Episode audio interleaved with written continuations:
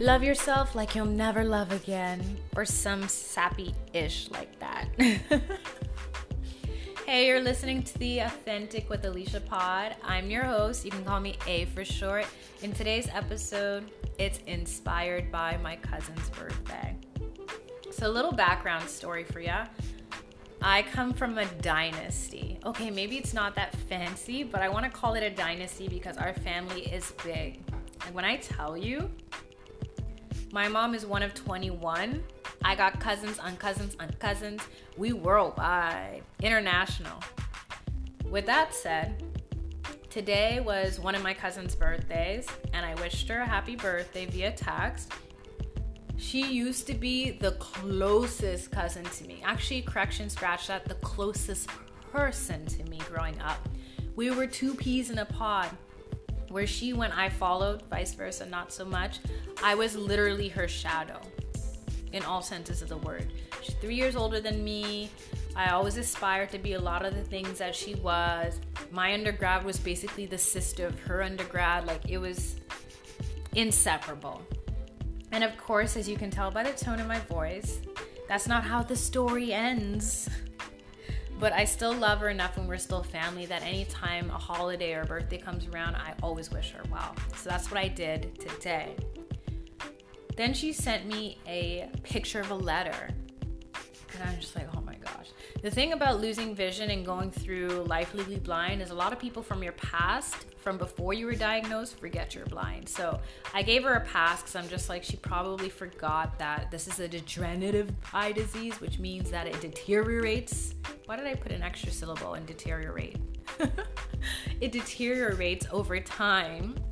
And a lot of people forget that. So as they've known me last, they think I can still see that way, but no, no, no, no, no. So I'm like, oh gosh, I can't not read this letter, whatever she's trying to share with me on her birthday. So I do my favorite blind hack. You want to know what that is? I zoom in into the middle of the text which by the way is 11 fonts. So whoever wrote this letter was trying to fit all the words in the world on one page. I read the middle passage because chances are you're to get an idea of what the top half says and you don't really need to read the bottom of the bottom.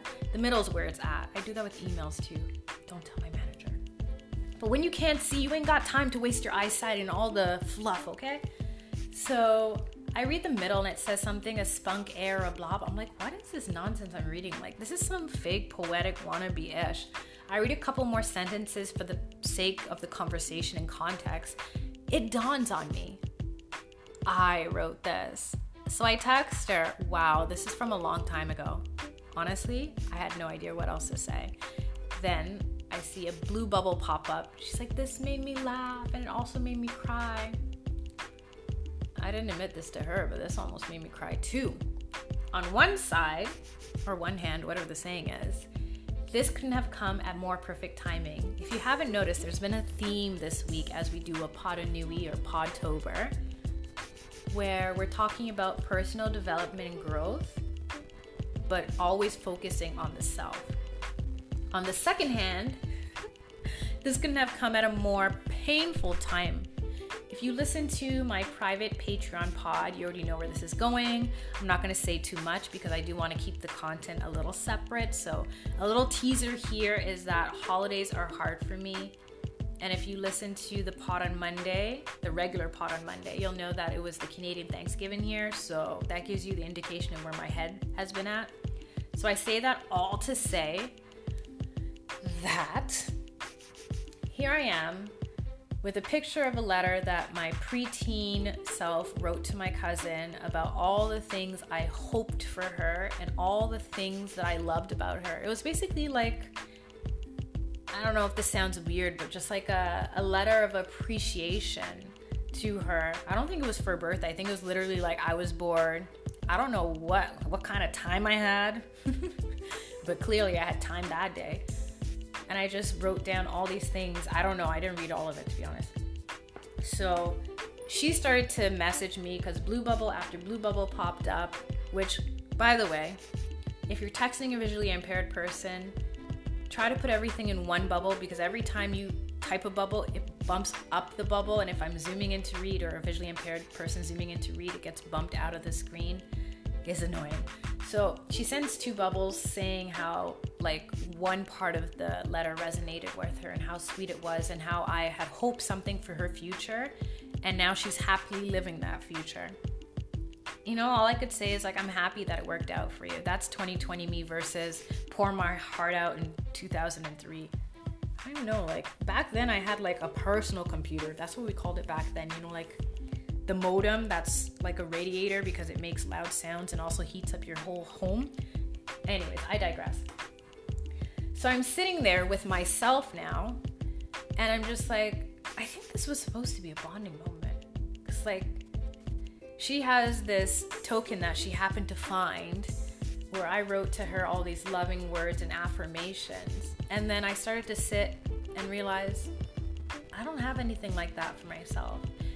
I journal every single day. I highly recommend you do too. You can choose to just journal about, like, today I went to the store, or you can write about the emotions, or you can write about what you envision. Just try it for a week and let me know how you like it.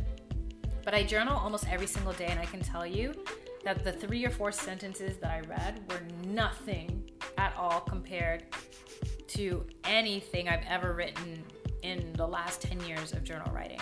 I've never written anything to myself that sweet. And that filled me with sadness, but also it made me realize where I've grown and where else I need to grow. And that's the message I want to share with you guys tonight. In anything you do, remember it's you, it's not selfish. My mom always used to say, Don't be selfish, don't be selfish, don't be selfish like your dad.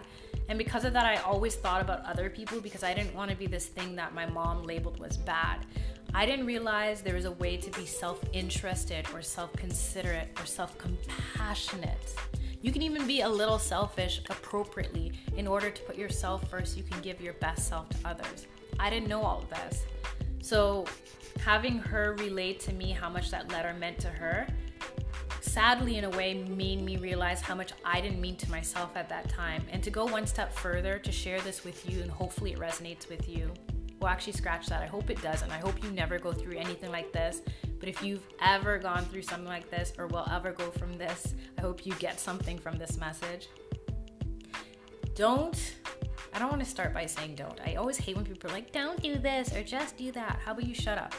What I'm trying to say is, whatever you're willing to give to someone else, give to yourself the amount of attention, love, affection, admiration, consideration, compassion, energy, devotion, trust, honesty, love that you're willing to give to somebody else, give to yourself. I'm not saying hoard it and only keep it for yourself. I'm saying whatever you're willing to give to somebody else, give to give to yourself. Chances are that you're more than likely similar to me where you've been trained or taught or grown up to believe that if you love people the way you want to be loved, they will love you that way. Eh, that ain't it. Usually not the case. So, what I'd say the 2020 version is treat yourself as well as you'd want to be treated and give that to people who deserve it. It's the hardest lesson I have learned in my early 20s. And that is why I had to cut some people off cold turkey, put some space and distance between other people, and just decide to let other relationships dissolve, disintegrate, or fade away. When you realize that you've put yourself in a position where the people around you love you because of the love you give to them, it's a good feeling. But when it comes back full circle years later, you realize that if only and I'm not trying to be regretful here because it's already gone, it's already passed. There's still a part of me, as much as I'm sure there's a part of you when this happens, you look at yourself like, what if I gave myself that much love, that much attention? What if I wrote letters like that to myself? Figuratively, of course, because ain't nobody got time for that. I'm just saying, I really want to drive this message home, so I'm going to say it again. Whatever you're willing to give to others, give to yourself, whether it's your significant other, your parents, your children, anyone in your family, your job, your education, friends, work life experiences, adventures. Give that to yourself first and foremost. practice it with yourself. It is so much better to look back and realize that, hey, I was good to myself in that moment instead of think, wow, this person has a good reflection of something. Whereas on my side of things, I feel like I got the short end of the stick. If you're interested, I'll talk about it more in the context of that dynamic in another pod episode. But for the sake of tonight's episode, I just want to say just give it to yourself. I can't stress it enough.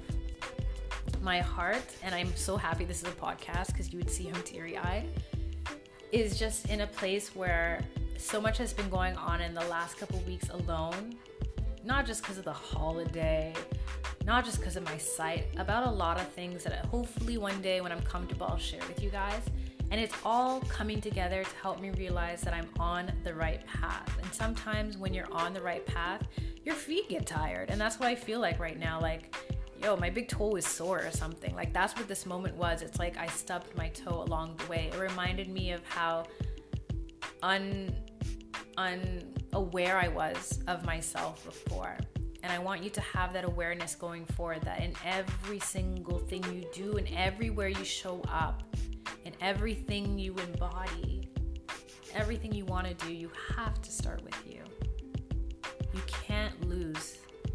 So, on that note, I'm going to wrap up this episode. I hope that this message reached someone out there that needed it. If you know someone who does, share it with someone you care about. If you haven't already, help this pod grow and let the algorithm know by rate, review, and subscribing. Thanks as always for tuning in. And until tomorrow, stay blessed and stay authentic.